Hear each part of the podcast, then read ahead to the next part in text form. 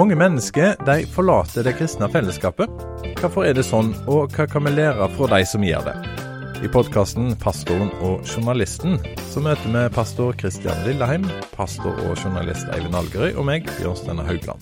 Og vi vil grave mer i hvorfor mennesket sier kirka og menigheten takk og farvel.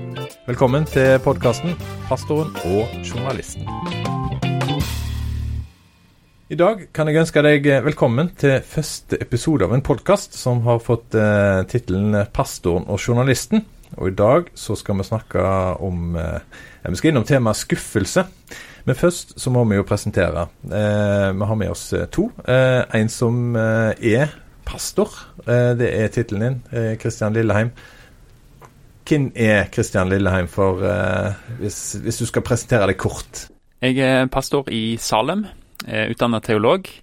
Og så bor jeg sammen med familien min på Sotra. Jeg er veldig glad i fotball. Jeg er veldig glad i å lese, og så sier jeg at hobbyen min er å padle, men nå er det halvannet år siden jeg har padla, så det blir kanskje litt uh, drøyt å si det. Og så har vi pastor og journalist, eh, Eivind Algerøy. Ja, jeg er mm, journalist i, i denne podkasten her, eh, men jeg er òg pastor i en menighet som heter Tremorkirken ute på Sotra vest for Bergen. Der bor òg eh, jeg sammen med mm, min kone og fire gutter. Jeg er Tottenham-supporter, og eh, eh, Men jeg jobber da som journalist i avisen Dagen, og der skriver jeg om tro og tanke, filosofi, teologi, ideer og kultur. Så det var vel kort nok. Da eh, kan jo si at vi har eh, tre stykker som har forskjellige fotballag vi holder med, så jeg tror den fotballen skal vi bare la ligge død, og så skal vi snakke om helt andre ting. Eh, vi, vi, møttes eh, i, for noen måneder siden, og da begynte vi å snakke litt om dette her. Og så fikk dere lyst til å lage podkast om temaer som kanskje ikke blir snakka så masse om i kristne sammenhenger. Hva er, hva er det som gjør at dere har lyst til å snakke om eh, ting som en kanskje ikke snakker så masse om i kristne sammenhenger? Ja, altså vi, eh, vi, kom litt i prat, som du sier, og, eh, og jeg tenker at um, det som vel var essensen, var at ok, mange forlater kirka, mange forlater menighetene. Noen forlater i, fordi at de har vanskelige spørsmål som de ikke får svar på. Noen forlater menighetene fordi at de føler seg dårlig behandla. Noen mister interessen. så det vi ble litt motivert av, var vel det spørsmålet kan, er, det kunne, er det noen spørsmål der ute vi kunne svart på? Er det noen problemstillinger vi kunne tatt opp i en sånn podkast som kanskje kunne vært med å, starte en samtale, kanskje, der ute? Er ikke det noe sånn, Kristian? Omtrent? Jo, jeg tror det er kjempeviktig. Jeg har lyst til å høre. Jeg har lyst som pastor å lære av de som kanskje har vært uh, blitt skuffa av menighet, forlatt menighet. Jeg har lyst til å lære av de. Hva var det som gjorde at de forlot uh, menigheten? Jeg tror ikke alle har forlatt troa, langt ifra alle, men de forlater fellesskapet. Uh, og Det tror jeg vi kan ta med oss videre. Så har jeg litt lyst til at uh, de som går i menighet, skal få reflektere litt rundt det. Og de som har slutta i menighet, kanskje skal få erfare at noen tar opp disse tingene. Og om en ikke har gode svar, så kanskje vi kan drøfte, reflektere, be noen om tilgivelse, sørge sammen og prate om de tingene som er vanskelig. Dette skal vi altså snakke mer om, men først så må vi jo snakke litt mer om hvem vi er. Eh, jeg kan jo si sjøl, jeg er journalist, jobber i Petro og har eh, sagt at jeg har eh, en grad av menighetsallergi, eh, så jeg kommer nå til å stille masse spørsmål til dere eh, om eh, ting som kan være litt krevende. jeg håper vi kan greie oss å snakke om disse her gråsonene, at vi kan sette lys på dem. og så får vi se eh, hvor dette her ender. Men Eivind Algerøy, mm. eh, du er altså journalist i Dagen, og så er du pastor. Hva er grunnen til at du eh, har den kombinasjonen? Eh, hva er det som du brenner for? Nei, Man skal jo leve av noe, da. Nei, jeg eh, Jeg har sjøl eh, blitt glad i spørsmål. Jeg husker på et tidspunkt så, så syns jeg at spørsmål, særlig knyttet til tru, da, var utfordrende og var litt sånn skremmende. Eh, men når man har vært gjennom noen spørsmål og vågd å ta de på alvor, og prate med andre mennesker, både folk som syns at de ikke har gode svar på spørsmålene, og kanskje folk som har gode svar på spørsmålene, så blir spørsmål mer en vei til mer eh, kunnskap. Eh, en vei til forståelse, og en vei til egentlig en, styr, en styrka tru, da. Eh, sterkere tru. Så eh, jeg liker spørsmål. Og eh, når du er journalist, så er det åpenbart at spørsmål er viktig, men jeg tenker som pastor òg, så er spørsmål viktig, da. Eh, ja. Du er pastor nå, eh, men har du alltid vært på innsida av menigheten? Mm, jeg har vokst opp i en kristen familie. Jeg har vokst opp med å gå i Den norske kirke. Eh, og eh, i ungdomstida så var det jo en liten periode der der jeg ikke gikk i masse i, i menighet. Eh, og så har det blitt mer etter hvert, da.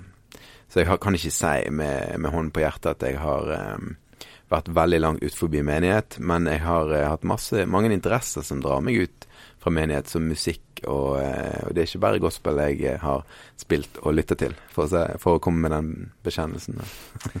det må vi grave litt i. Men eh, vi må høre litt med han andre pastoren òg, Kristian Lilleheim. Du eh, misjonærbarn, så du har virkelig vært på innsida av det kristne arbeidet? Ja, jeg ble født på innsida. Jeg, jeg, jeg, pleier å si jeg ble født på et NLM sykehus og barneskole. Det var NLM barneskole og ungdomsskole og videregående.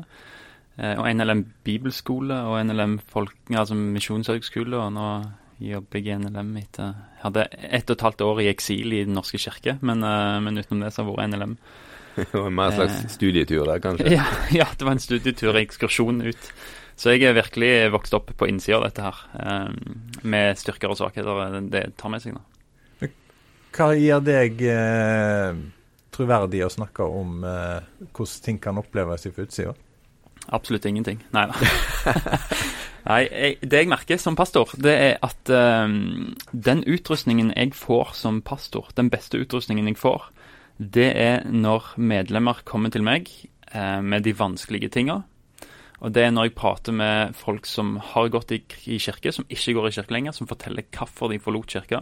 Og det gjør at uh, det pastorale i meg formes mer og mer til å ta vare på flere forskjellige typer mennesker. Og derfor syns jeg denne podkasten er veldig viktig. Og jeg synes bare det å få spørsmål og inn uh, gjør noe med meg som pastor. Men stiller stille altså folk uh, Vil de snakke med deg når, når de tar, har tatt avgjørelsen over at de vil slutte? Nei, da er det mer at en må spørre dem. Ja. Det, det, er nok ikke alle som, som, ønsker å ringe og si 'nå slutter vi fordi sånn og sånn'. Noen sender et brev, noen sender en mail. Eh, men eh, de fleste er sånn du eventuelt må spørre litt 'hvordan går det', hva tenker du om menighet og kirke? Jeg skifta mobilabonnement eh, for litt siden, og da ringte jeg meg opp eh, de som jeg eh, hadde vært kunde hos. Eh, men ikke bare det. Andre ringte meg opp og sa du, 'jeg ser du har skifta abonnement'. kan Hvorfor? Eh, så jeg tenker, Det har jeg aldri opplevd i en menighet. at uh, Burde en kanskje gjort det i en menighetssammenheng og vært litt på. Hei, hvorfor, uh, hvorfor slutta du?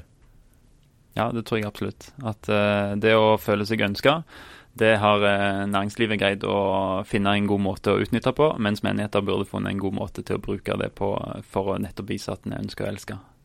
Men er en fornøyd med det som en har, og så litt brutalt si at OK, eh, hvis det forsvinner noen, så, så har jeg det jeg har, og er fornøyd med det? Jeg, lurer på om kanskje det er en blanding av eh, kanskje litt sånn, at man har jo mer enn nok med de problemene man har. Men kanskje òg litt forsiktighet. Altså litt sånn misforstått eh, forsiktighet. Kanskje litt norsk eh, forsiktighet. At man vil ikke pålegge noe skam. Man vil ikke liksom eh, mase. Man vil ikke oppleves påtrengende. Og at kanskje da òg holder litt tilbake igjen. At det kanskje er litt blanda, hvis vi skal uh, gå veldig inn i det. Mm. En god del frykt òg. Det skal litt som menneskefrykt du skal overvinne hvis du skal ta på telefonen eller uh, sende en melding til noen du ikke har sett på lenge. Men uh, det er nok kanskje en sånn falsk frykt. Jeg tror folk hadde satt pris på å bli huska, uansett hva grunnen til at de ikke har vært i fellesskapet på en stund. Men dere er jo pastorer og blir på en måte sånn veldig åndelige. Eh, og hvis en da reagerer på ting, kanskje en ikke greier å leve opp til alle disse reglene som, eh, som en har. Eh, livet er ikke alltid det går sånn som en vil. Eh, og så skjer ting. Det er ikke så enkelt. Og da eh, Hei, se meg. Eh, jeg trenger å bli sett. Det er, lett, det er jo noen forståelige mekanismer som gjør at en trekker seg.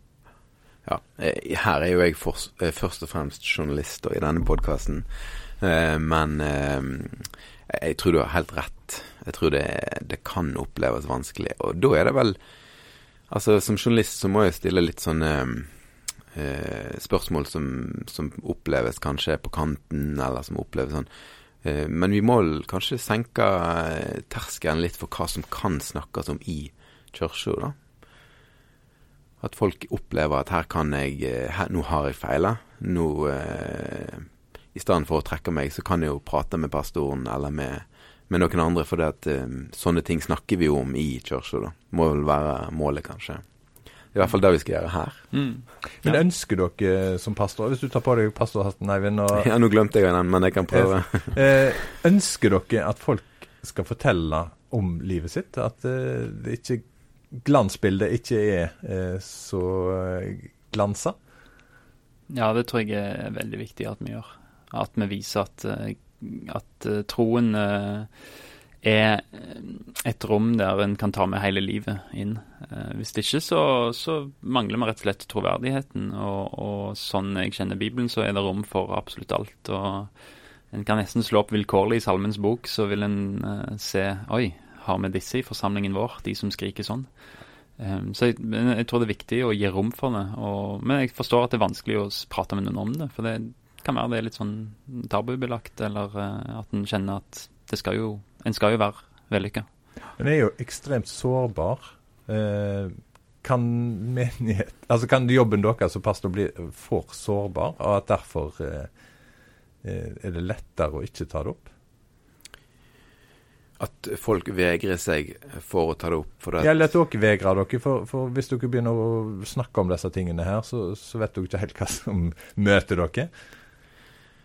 Jeg tror at en pastor må ha en, et gjennomtenkt forhold til de fleste spørsmål, altså sånne vanskelige spørsmål, og altså måtte det være det ene eller det andre. Altså, eh, og jeg tror at pastorer som andre har eh, masse som, som, foregår i livet, og, og problemstillinger sånn. Så det kan nok være en frykt, helt klart, men det, det bør det vel være et ideal at man har, har vært igjennom såpass masse og tenkt såpass masse. og og reflektert såpass masse, og ikke minst lest såpass masse i Bibelen, at man forstår at, at, eh, at folk kan ha fem eh, menn, men den du har nå, er ikke din egen. Altså sånn som, sånn som en historie i Bibelen mm. eh, eh, sier, da. Altså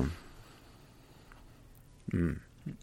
Så tror jeg um, Det er veldig fort gjort å være, tenke at alt skal være så ryddig i menighet. Og det tror jeg er kanskje noe som, som er et litt uh, feil bilde som vi kanskje må jobbe litt med. Jeg tenker at det skal være greit at det er rotete, at medlemmer er mennesker.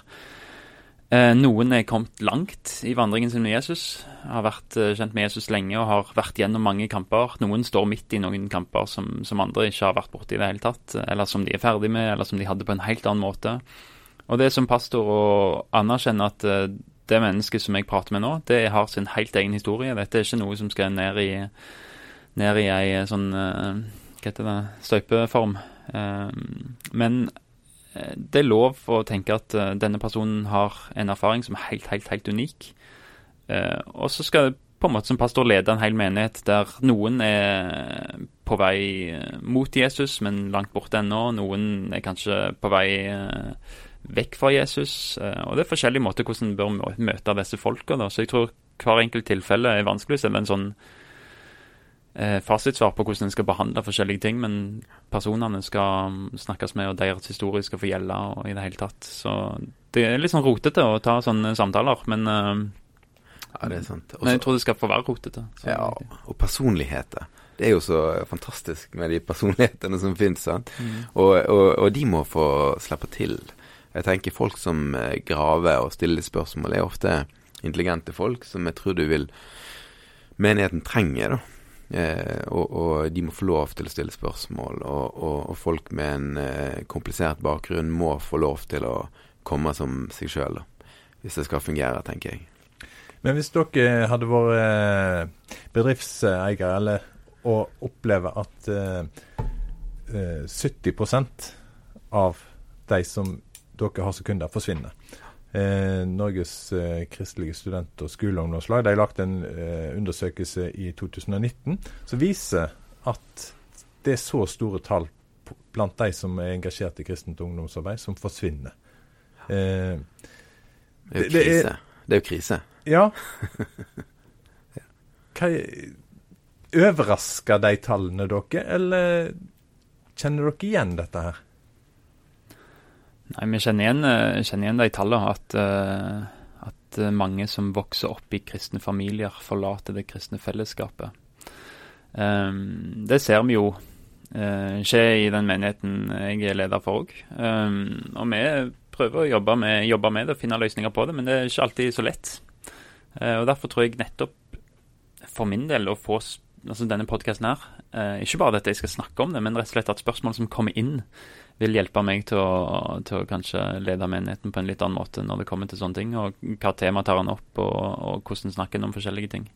Ja, for Det en ønsker, er å få representanter av de 70, som, 70 som forsvinner, eh, spørre de, hva, hva er det? Eh, hva kan vi gjøre? Eh, kan vi, hva kan vi gjøre annerledes? Eh, hva bør vi lære? Det er litt av poenget med, med, med eh, opprettelsen av denne podkasten. Ja, og så tenker jeg eh, altså da å kunne eh, Jeg skriver masse om, om kristenliv i, i, dagen, og jeg, jeg, jobber med journalister som jobber med kristenliv. Eh, og jeg tenker bare da å vise mangfoldet som finnes i eh, Kristen-Norge, de ulike problemstillingene som finnes, kan være en slags trøst for de som opplever at Ok, i min menighet ble det aldri snakka om sånne ting.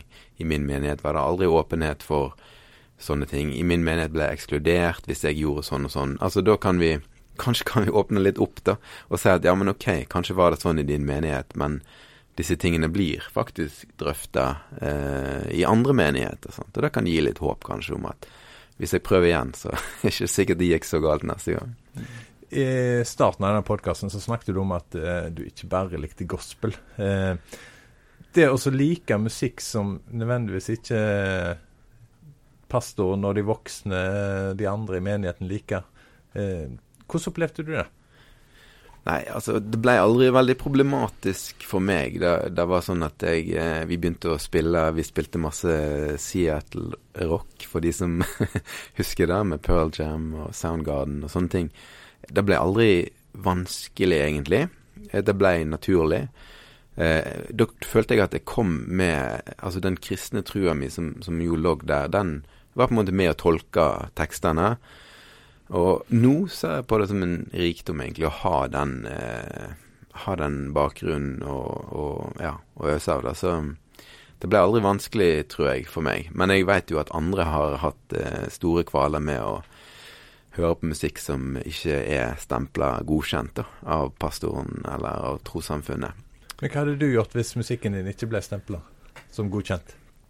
Ja, si da, du. Jeg sliter litt med autoriteter, så det kan være at jeg hadde gjort litt opprør. så, så det kan godt hende. Ja, opprør, eller har du bare snudd ryggen til og gått? Jeg veit ikke. Jeg tror hvis du identifiserer deg veldig med den musikken du Altså hvis du er en, en, en rocker i, med hud og hår, så kan det jo være litt vanskelig. Altså hvis du virkelig har sunket deg ned i den subkulturen, og menigheten avviser Da blir det på en måte en avvisning av hvem du er. Eh, det vil nok gå mer innpå en, da. Jeg eh, gikk vel kanskje ikke så langt, så, men, men jeg kan forstå at det blir veldig personlig, da. Mm. Uh, og, og, en god venn av meg som, uh, som er litt kanskje um, litt på sida av den standard kristne. Han spurte en gang liksom hvor i menigheten din er the freaks, sa han da, for han snakker engelsk. Liksom. Hvor er de som er litt utafor? Og det blir jo litt strigler, da. Så det kan jo være en mekanisme der vi skyver fra oss de som ikke har på en måte akseptert den kulturen som Det tror jeg kan være generelt da, for menigheter. Ja. Men du Kristian Lillem, hva hadde du eh, snudd ryggen til i menigheten og gått eh, hvis det ikke ble akseptert?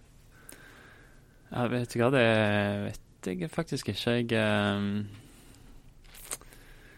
Den perfekte pastor. Den perfekte pastor, ja. Nei. født og oppvokst innenfor boblen. Jeg er jo blitt forma her. Jeg er, jeg, Har ingen jeg er malen, jeg.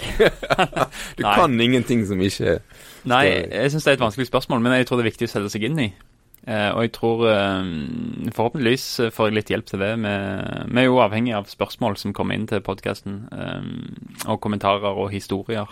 Men er du på en måte da så innafor at du kan være deg sjøl, eh, mens Og det gjør det på en måte enklere eh, pga. at du er så innenfor alle disse her eh, barrierene? At du, surfer på det? Mm, ja, kanskje. Jeg vet ikke. Jeg, eh, altså, en, når jeg flytta til Bergen, så, så begynte jeg å gå um, Det er jo en sånn interessant historie, men jeg begynte å gå i Salem, der som jeg er pastor nå. Og Det første året så, så kjente jeg ingen. Jeg kjente kjæresten min, som, eh, som, var, som bodde der, som nå er kona mi. Um, og det var skikkelig tøft å gå i Salem. Jeg gikk der fordi det var den lutherske menigheten, og jeg var veldig bevisst på at det var det jeg ønska. og uh, hadde ingen venner. Eh, mens kona mi hadde mange venner og fant mye på forskjellige tider. Og, og det var nok eh, det som Det var en periode før jeg begynte å jobbe i Salem, eh, at jeg syntes det var vanskelig å gå i Salem, og det ble sjeldent at jeg gikk. Så kanskje det er det som hadde vært hvis jeg ikke hadde hatt venner i Salem. Så kan det godt være at eller at venner i menigheten, så kunne det vært tungt å vært i det fellesskapet, fordi en ser alle andre har eh, sine klikker og føler seg ekstremt ensom i den store forsamlingen. Eh, det er kanskje det som eh, er nærmest eh, eh, spørsmål, svaret på spørsmålet, tror jeg. Så det at du har på en måte misjonærbakgrunn, du har gått på kristne skoler, eh, det var eh, Gjorde deg på en måte fremmed eh, i en kristen setting, da? På grunn av at du ikke hadde vennene? Ja. Eh, det var mest det at jeg Det var Hvis jeg kom på gudstjeneste, så var det greit å være på gudstjeneste, men etterpå så så jeg at folk satte seg ned i grupper, og plutselig så kjenner du at Oi, her er jeg ikke hjemme. Ehm, og det er det jeg prøver å jobbe med, at vi trenger ikke vennlige menigheter, men folk trenger venner. Vi må være villige til å knekke litt opp. Så det kjenner jeg jo at eh, har brent litt for i Salem, eh, og vi jobber litt, eh, litt med, har jobba litt med. Nå skal vi gå mot eh, som de, dere sikkert sier i talene deres, gå mot avslutning, og så fortsetter dere noen minutter til. Eh, men, men vi ønsker jo å få eh, tilbakemeldinger fra dere som hører på. Eh, du Kristian, sendte jo ut eh, noen spørsmål på Facebook og på Twitter, og du fikk svar òg. Veldig gode svar. Veldig gode svar. Ja. Masse spennende eh, og utfordrende historier. og de utfordrende historie ønsker du med å få. Eh, hvordan gjør en for å eh, Hvordan skal vi eh, la de som hører på, få lov å komme med tilbakemeldinger? For, for vi eh, trenger hjelp. Absolutt. Det blir veldig vanskelig, eller kjedelig å svare på egne spørsmål. Eh, Men vi har jo en e-postadresse som er pod.petro.no, pod at petro.no. Og så har vi oppretta en Facebook-profil som du finner ved å søke på Pastoren og Journalisten. Så begge de kanalene er jo meget godt egnet til å sende inn spørsmål, og gjerne presisere om man vil være anonym, da. Så er jo dette vært bare en sånn eh, episode der du blir litt kjent med oss og det vi tenker at den podkasten kan være. Så er vi bare dønn avhengige av å få innspill og spørsmål, eh, historier, noen ting vi kan drøfte. Og vi lover ikke eh, veldig eh, fasitsvar, men vi lover iallfall å, å snakke litt ærlig og sant om det, og tørre kanskje snakke litt om ting som er vanskelige. og prøve å være ærlig, iallfall. Mm. Eh, så tror jeg det er lærerikt for, eh, for meg, og forhåpentligvis for eh, de som lytter. Så de som lytter, kan gjøre dere til bedre pastorer. Og journalister.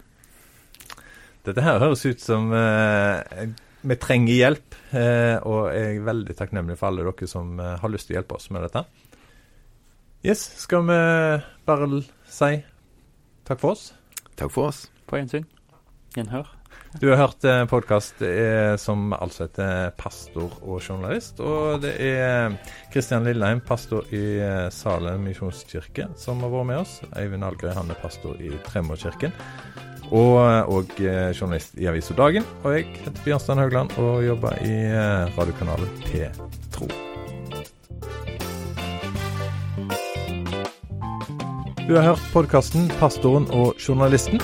Vil du sende oss mail, bruk adressa pod.petro.no. Du finner oss òg på Facebook-sida 'Pastoren og journalisten'.